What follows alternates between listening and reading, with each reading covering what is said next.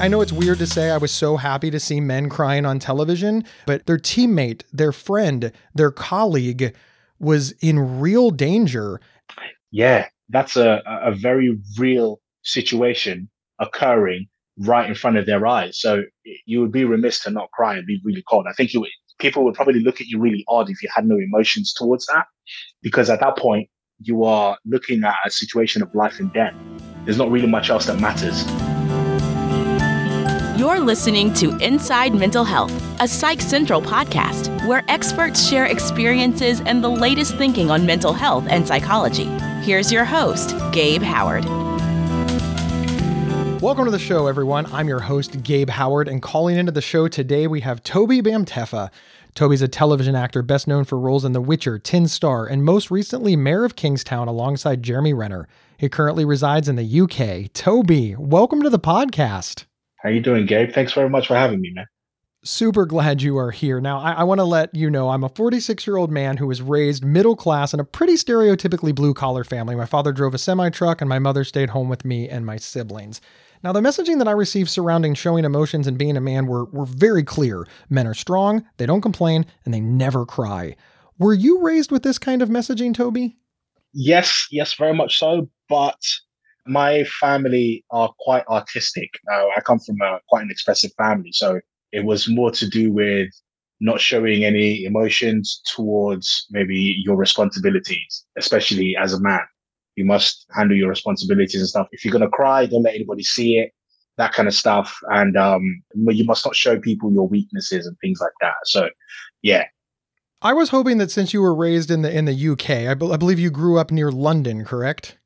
Yeah, that's right. But I was born in Nigeria, and then I moved to England when I was about 10 years old. I was really hoping that people outside of America didn't have this problem. I know that's sort of wishful thinking, but I was sort of hoping this toxic masculinity thing that we have going on was just stuck in America. But it sounds like it's really pervasive that men are just simply told you can't have emotions. Yeah. I think there are perhaps maybe some links towards the conditioning, the colonial conditioning that maybe Africans may have undergone. In the sense that I say this to mean that the view of what a man is was quite repressive. I think prior to colonization, I think there were various expressions for masculinity in African societies. I know that particularly where my people are from, I'm a Yoruba man, so where my people are from, I know that you can have men who are very multifaceted, also can express forms of vulnerability that isn't typically seen in, I guess, Western society. And all of that was sort of conditioned out of us through maybe religions and education and all of that stuff. And now we're here in this world, in this global world now, with those sort of conditioning, I guess, the throwbacks of those conditioning, kind of unpicking all of those. You use the phrase repressive, that it was very repressive not to be able to express these emotions. I love that word, and I felt very much the same way. I had emotions that I wanted to get out, that I wanted to share, but I was specifically told, no, that is a problem, don't do it. And of course, you know, I wanted to listen to the people around me. I didn't think they were doing anything wrong. I thought they were guiding me, and repressed is a very, very good word here, Tobi. Like you said, you repress emotions that you already have. But the problem is that there is no other way, or there is no other examples to teach you how to channel what you are actually feeling. So those emotions that you sort of hold, or you're forced to hold within yourself, have no healthy outlet. And then they compound on each other. And eventually you get what we know as toxic masculinity. You know, people start expressing themselves in ways that are perhaps not very conducive to humanity, but there's a reason they're doing that, and that's because they have to get this emotion out. They have to express themselves, and a lot of times it's in quite extreme ways. I think that's why I use the word repressive. Tobi, you're a public figure. Your reputation and how people see you really matters. It matters for how you find work. It matters for how you relate to the public. It just matters a lot. You're not the average person in this regard. Are you more worried about being seen as weak considering your public presence? No, I'm not worried about that. I mean, I'm cautious, but I'm not worried because I don't like the feeling of not being true to myself. I don't like the feeling of having to pretend that I'm okay with things or pretend that I'm not okay or pretend that I'm okay. I don't like that feeling. So it doesn't sit well with me, and it knocks me off kilter. So it's easier for me to just be honest with myself, because if I'm honest with myself, then I think I'll be more comfortable around everybody else. So I'm geared towards my own comfort in that sense and what feels soothing to my soul. But in order for me to have that, I have I've had to be able to sit with myself for a long time and, be able to face my own truths and things like that in order to just come to that state of being. I have trouble personally. I'm kind of in your camp. I just wanted to live openly with bipolar disorder because frankly, I was just tired of hiding it, and it made me feel bad all the time. But many people still to this day, even with the level that I've reached as a mental health advocate, as a podcaster, as somebody who's been in the space successfully for a very long time, there's still people in my own life and family that are like, well, Gabe, you could just not tell people. Nobody's going to know. You could just hide it. And there's this little piece of me, and this is my question, Tobi. There's this little piece of me that's like, yeah, I could solve myself all this discrimination, all of these stigma, all of these questions, all of this problem by just keeping my mouth shut. Do you ever feel that way, that you could just put on a public persona, grab a public relations person, a publicist, and just be like, hey, I'm a tough guy from the UK, and just, you could just put that out there. Like it seems like that would be relatively easy. It seems easy for me. So I have to imagine it's probably easier for you. Why not? It's just hide, Tobi, hide. Because I would know. That's why I would know it. That's the reason I would know that I'm not this tough guy. I'm not Clint Eastwood. I would know that when I'm sitting by myself at home, or even sitting with my wife or sitting with my family, I know that I'm not that person, and I've cultivated too much self-respect to then sell myself short like that. That is one of those easier said than done things. Yeah. That is, you're right. You are right. It isn't 100% solution, and it's not a one size fits all either. But what I said is more to do with how to find your own way of developing skills that enable you to deal with your life as it comes at you. One of the things that I used to do, and one of the things that some of my family members also used to do, was we would just, if we were feeling any particular way, we were encouraged to just to paint, to make a mess or something like that. And that sometimes got the angst out. I'm not a painter. I use my words. So I write stuff, and that also helps as well. But it wasn't 100%, but it definitely took the steam out of it. And it helped me get to the next sort of island, the next sort of sanctuary for dealing with the angst or the anxiety or even the depression that I was going through in whatever period. And it wasn't something that I had to understand it from the place of, it wasn't something that would solve itself immediately. This is something that I had to consider might take a couple of days, a week, a month, maybe even the year. But as long as I was active at trying to do something, that in itself was quite beneficial to me. As I'm listening to you talk, I'm thinking about the similarities and the differences in our upbringing. The similarities are we both receive sort of this, men are supposed to be emotionless and stoic and strong. But then the differences are you were encouraged to seek out art and painting. Yeah. And those are not stereotypically male activities. With my family, like I said, I come from a very artistic family. So there are singers in my family. My father is an actor. So is my mother. My mother is also, she's not just an actor, she's an artisan. She makes things with her hands. My dad's cousin owns an art gallery in Nigeria. We were exposed to all of these different ways, all of these different forms of expression, self-expression. It's almost like, you mentioned in order for you to even access your emotions, you need to have the words for it. You need to understand the terms so that you can see what it is and know what it is. It was that. I played basketball as well. I played basketball at a national level, but sports wasn't the only access or the only thing that I knew to use to express myself. I guess I was fortunate with my family's upbringing, but where I had issue, perhaps not an issue, but where I may have struggled with anxiety and things like that was in my failure to succeed in these endeavors. That was the pressure. We had to take the responsibility. If we were going to do certain things, we had to do it with the mentality of success. And if you didn't success, you were considered a failure, that kind of stuff. So it sort of took the expression out of it. So I had to sort of almost, I don't want to say do it in secret, but I kind of had to do it without being able to express myself, but also expressing myself in the meantime at the same time, but not being allowed to fail. I don't know if I'm making any sense. I really do think that you are making sense, Tobi. It sounds to me like you were allowed to pursue artistic endeavors, but toxic masculinity sort of sat on top of it, right? You were allowed to pursue acting and art, et cetera, but you better not fail. You better win. So it became less about the enjoyment and more about the winning, which, and I don't want to put words in your mouth, but it sounds like that probably made it a less enjoyable activity. Yeah, for the most part, because a lot of it also was to do with the environment.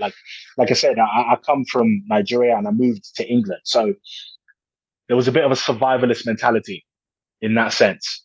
I think since talking to other Africans in the diaspora, it's sort of something that prevails within the African community, especially the West African community. There's this, if you're going to study something, if it wasn't the three major subjects, it was, you had to be like really successful in whatever it is that you did, right? But like I said, that is the survivalist mentality prevailed simply because there was also other things that we had to deal with. Looking for a job was particularly difficult. Having to go to school and people are spitting at you, like that kind of stuff. Like I was having to deal with stuff like that. Then you also have responsibilities at home. I have a younger brother. I have to protect him from the bullies and the, you know, this, that, and the people outside. And, you know, the teacher might knock your confidence down a little bit with some unsavory words or unsavory pieces of advice that you know is clearly not true, like things like that. It was almost like you don't have the energy. There's no space to feel bad about what these people are doing. What you need to do is you need to survive. So don't cry. You can cry later, but don't cry now. That was kind of what sat in my head. So I guess that was just going into a little bit of detail about the emotional dance that I had to do in my artistic expressions.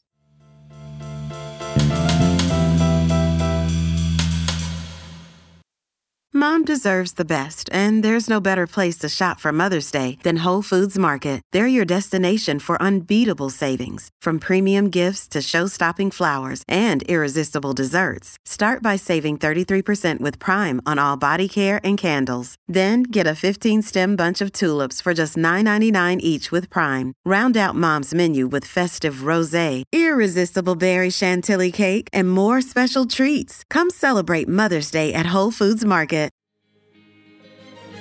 Gabe Howard here to tell you about the Inside Bipolar podcast from Healthline Media. He does the show with me, Dr. Nicole Washington, a board-certified psychiatrist. That's right. A guy living with bipolar and a psychiatrist team up to discuss living well with bipolar disorder.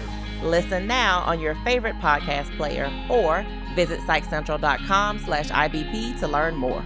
Subscribe now so you don't miss out.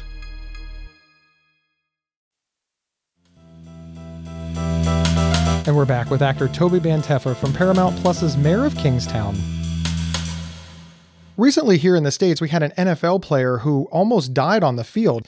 It looks like he's going to be fine, and that's wonderful. But here's the thing that struck me, Tobi. You mentioned about you're not allowed to cry, and yet I watched it. I've seen, you can go on YouTube it right now. These players, these NFL football players, right? The man in the arena, the strongest, most toughest men we have in America, were openly crying. They weren't trying to hide it. They were scared and they were crying on national television. Is this a moment where we're starting to see this get better? Yeah, I think that's fair, because that's a very real situation occurring right in front of their eyes. So.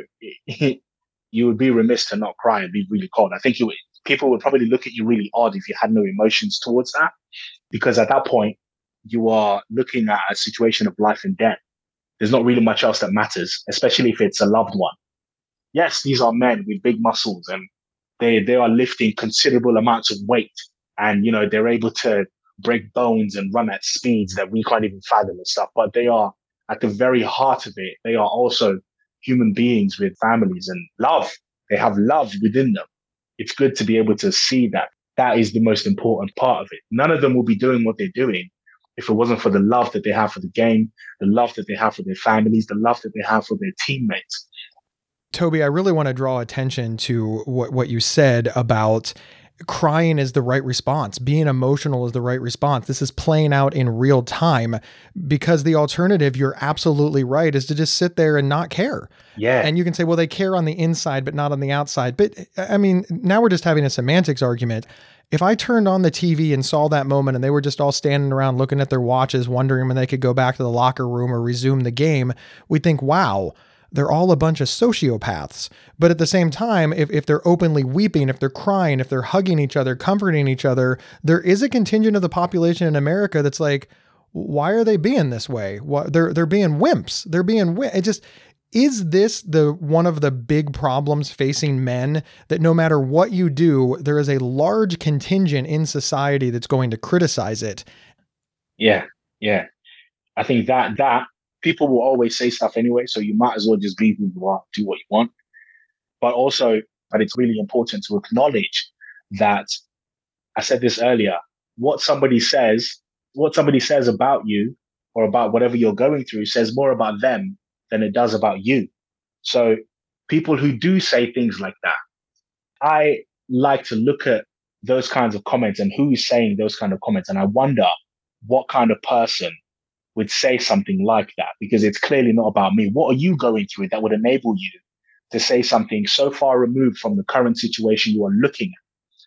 You know, how can you look at somebody who is literally on the verge of life and death and then turn around and say, oh, well, you know, they're men, why are they being wimps, blah, blah, blah? Like, what, how cold do you have to have been?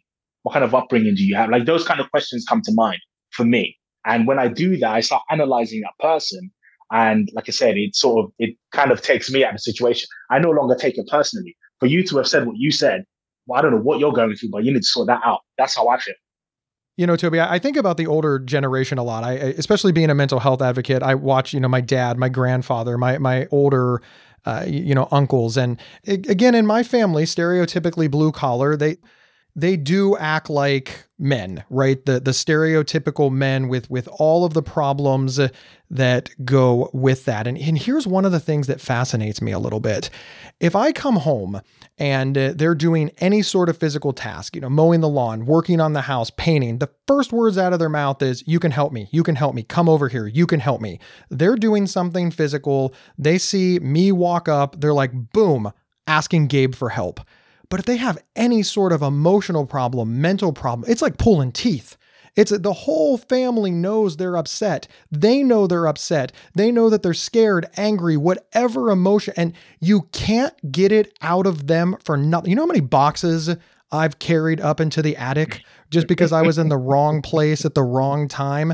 But I have to beg my father to tell me what's bothering him. What are your thoughts on all of that? Do you have this problem in your family too? I guess it was more with my uncle, actually, my mother's younger brother. He passed away a couple of years ago, but it wasn't until after he passed away that I think I understood why he did things like that. So my uncle was a bit of a motorhead. He loved cars, engines, big engines, you know, that kind of stuff. And he would always try to, I think, every time he asked me to do some sort of manual, or I think some sort of manual labor, maybe I asked me to do something like that, it felt like his way of trying to ask me for help on a deeper level. It was an emotional ask that he couldn't express. That was the only way he knew how to express it. It had to be disguised as manual labor. We have to be doing something manly in order for me to get in touch with my emotional side. And even then, it's like, it's almost like you're reading between the lines sort of thing. So you kind of have to be a little bit of a mind reader. But I was too young to understand that then. But now, in retrospect, I feel like my uncle was drowning. And every time, you know, he asked me to help him move boxes or help him empty out this house or whatever it was, or maybe help him come and fix the car and things like that. It was that. And it's not like we were saying much. He would just say certain things, and sometimes there will be it would say something, one comment, which is completely unrelated to the task we had. And I would be thrown for a loop, trying to understand why he said that. It wasn't until after he passed away and after, you know, I've been reflecting on his death, that I guess I kind of understood really, like, yeah, he was really trying to reach out and he just didn't know how. I think it's an incredible point that if you have strong emotional health and you have strong mental health and the people around you have weaker mental health, rather than be angry at them about it or, brand them as being too masculine or having toxic masculinity or all of the phrases that come up a lot, why don't you look at them as having a deficit that you can help with, seeing as, you know, you're in a place of stability. I think it's a beautiful story that you bring up. And even reflecting on my own life, I think of all the conversations I had with the strong males. I'm just going to go with strong men in my life that came after a day of work while, they're sipping beer and they're like, yep, things are going okay. Well, I wish I had a little bit more money though. And I'm like, oh, wait a minute, what? Are you opening up? Yeah. I probably miss these opportunities. Yeah. You could quite easily feel guilty for missing those, but at the same time, it's like sometimes it could just be they needed an ear. And also, there is only so much I can understand just from my own perspective, because we're all sort of going through this life, trying to figure it out as we're going along. There isn't really a blueprint for our individual lives, plan out and stuff. So yeah, there's a lot of figuring out we have to do. It's just, I guess, one of the things that we as humanity has to cultivate is the skill of listening to understand, but not just understand on a basic level, but to have much deeper understanding. And maybe the only way we can access that is by really understanding ourselves and coming to terms with our own truths, but not to also feel bad. Guilt can be a very unhelpful feeling to have when you're trying to understand somebody. You can only reach somebody and they can only reach you on the level that they're at. They can't reach any more or less than that. Tobi, I think that's a beautiful sentiment. And I really do feel that we're having more conversations about mental health and we're having more conversations about men's mental health than we ever had before. I've been a mental health advocate for well over a decade. And I can honestly say in the last 18 months, more men have stood up and said, look, I need help. I want help. I'm searching for help. I want to openly discuss this and it's okay, than ever before in my career. And I think that is wonderful. I want to thank you for being willing to talk about it, because after all, it starts with prominent men being willing to stand up and say, look, this is important and it's okay. Let's get through this together. So kudos to you for helping be one of the people who are leading that charge. Thank you, Gabe. Thank you very much for this platform to be able to express that, because too many people have lost their lives simply because they weren't able to express the angst and the anguish that they were repressing. And it's really sad, because I've lost people. I've had people who are currently in the grips of that kind of turmoil, and I just want to be able to say to them that it's okay to say what you're feeling. It's okay to express what you're feeling, and it's okay to also find other ways of expressing what you are feeling.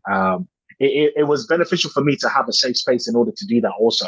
So yeah, I found my safe space and I cultivated my safe space. Tobi, thank you so much for being here. And for all of our listeners, check out Mayor of Kingstown on Paramount+ right now. And also check out Tobi's Instagram. It is at Tobi Bamtefa. It's very, very, very, very cool. Right, Tobi? Yeah, that's right, man. That's right. I'm on Instagram. I'm on the Twitter as well. All the same, Tobi Bamtefa. Yeah, man, I've just doing some promo stuff. We're airing Mayor of Kingstown Season 1 on Paramount+, and Season 2 is currently out right now on Paramount+. You can catch it all on there. And yeah, man, just look out for some more stuff that I've got planned and hit me up on that, man. Thank you, Tobi, so much for being here. And a big thank you to all of our listeners as well. My name is Gabe Howard, and I'm an award-winning public speaker who could be available for your next event.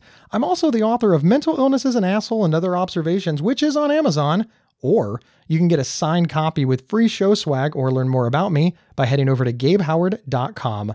Wherever you downloaded this episode, please follow or subscribe to the show. It is absolutely free.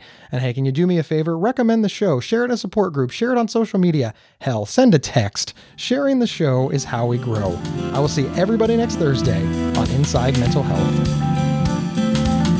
You've been listening to Inside Mental Health, a Psych Central podcast from Healthline Media. Have a topic or guest suggestion? Email us at show@psychcentral.com. Previous episodes can be found at psychcentral.com/show or on your favorite podcast player. Thank you for listening.